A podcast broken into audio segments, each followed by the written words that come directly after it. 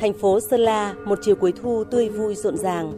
Ấy là khi các thí sinh Hoa hậu Du lịch Thế giới 2022 cùng hàng nghìn chị em phụ nữ người địa phương trải nghiệm và trình diễn xòe thái. Đây là hoạt động ý nghĩa, góp phần quảng bá nét đẹp văn hóa, nguồn tài nguyên vốn được coi là cái gốc cho du lịch hấp dẫn và bền vững ở Sơn La cũng như các địa phương trong vùng Tây Bắc. Thí sinh Justai Felizanta tới từ Philippines bày tỏ.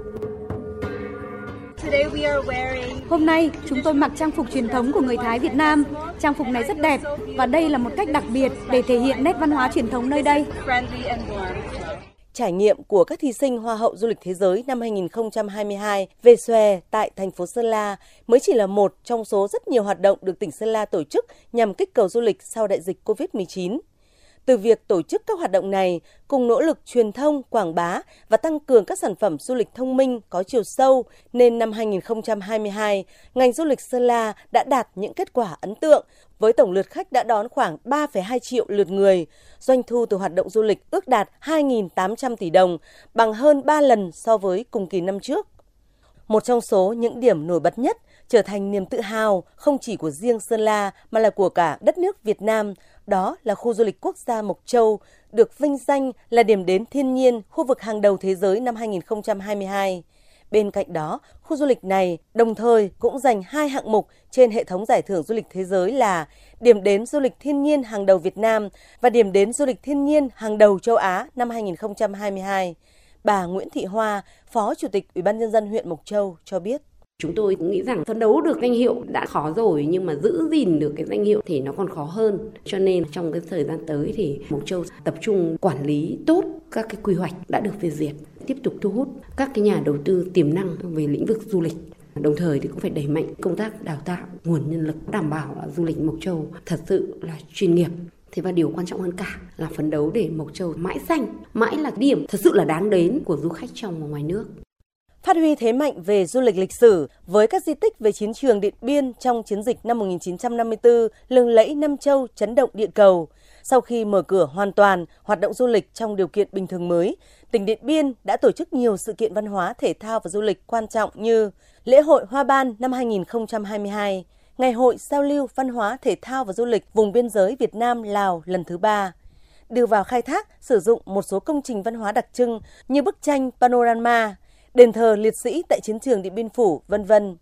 Cộng với việc đường bay thẳng từ thành phố Hồ Chí Minh đến Điện Biên được khánh thành vào cuối năm trước đó, nên lượng khách du lịch đến Điện Biên trong năm 2022, nhất là du khách đến từ các tỉnh phía Nam ngày càng tăng, với tổng số trong năm khoảng hơn 810.000 lượt người, tăng gần 3 lần so với năm trước, cho tổng doanh thu từ hoạt động du lịch ước đạt 1.400 tỷ đồng. Bà Trần Thị Liễu, du khách đến từ thành phố Hồ Chí Minh chia sẻ. Sau 16 năm quay trở lại đây thì tôi được vào thăm bảo tàng ở đây. Tôi thấy mê nhất cái ờ, bức tranh chiến thắng Điện Biên đó là tôi hình dung được hết ra tất cả chiến thắng Điện Biên. Nhân viên hướng dẫn cho chúng tôi thì nhiệt tình, nhã nhặn. Tôi rất đam mê cái đất Điện Biên này để tôi đi tham quan tất cả các chỗ. Tại tỉnh Yên Bái, nơi có đỉnh Khao Phạ nằm trong top các địa điểm chơi dù lượn đẹp nhất Việt Nam, đồng thời là quê hương của xòe thái, di sản văn hóa phi vật thể đại diện của nhân loại. Trong năm 2022, địa phương cũng đã đón và phục vụ gần 1,6 triệu lượt khách, vượt hơn 44% so với kế hoạch năm và tăng gấp đôi so với năm trước. Trong đó, khách quốc tế ước đạt 28.000 lượt người. Doanh thu từ dịch vụ du lịch ước đạt 1.100 tỷ đồng, vượt hơn 30% kế hoạch năm và tăng gần 125% so với cùng kỳ năm trước. Theo bà Vũ Thị Hiền Hạnh, Phó Chủ tịch Ủy ban nhân dân tỉnh, có được kết quả này là nhờ Yên Bái là một trong những địa phương đầu tiên trong cả nước nắm bắt thời cơ đưa du lịch hồi sinh sau đại dịch tỉnh Yên Bái tập trung hướng dẫn, khuyến khích tạo mọi điều kiện theo quy định để các cơ sở kinh doanh dịch vụ du lịch củng cố, nâng cao chất lượng các cái sản phẩm du lịch sẵn có, đồng thời xây dựng các cái sản phẩm du lịch mới là độc đáo, hấp dẫn riêng có của tỉnh Yên Bái, tạo nên hình ảnh và điểm đến đặc thù Yên Bái nơi hội tụ sắc màu Tây Bắc.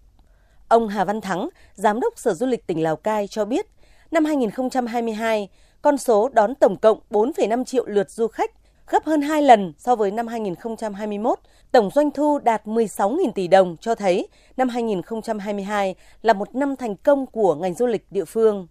Năm 2023, cùng với kỷ niệm 120 năm Sapa, làn sóng khách du lịch Trung Quốc dự báo phục hồi nhanh chóng khi nước này vừa tái mở cửa vào đầu tháng 1. Lào Cai đã sẵn sàng cho kế hoạch một năm du lịch xanh với chủ đề điểm đến thiên nhiên, an toàn và khác biệt, hứa hẹn nhiều điều bất ngờ.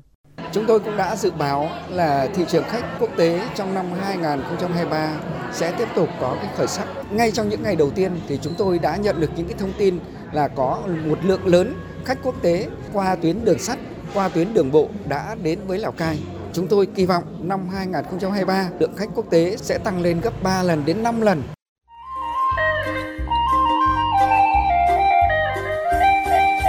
Tiếng khen, tiếng nhạc đang rộn ràng khắp các nẻo vùng cao Tây Bắc đón chào mùa xuân mới. Một mùa xuân tràn ngập niềm vui bởi những gì du lịch vực dậy khởi sắc trong năm qua đã khẳng định thương hiệu, vị thế của ngành công nghiệp không khói ở Tây Bắc và Việt Nam trong khu vực và thế giới. Đây sẽ là những tiền đề tốt để du lịch vùng Tây Bắc và Việt Nam cất cánh bay cao, bay xa hơn trong năm mới 2023.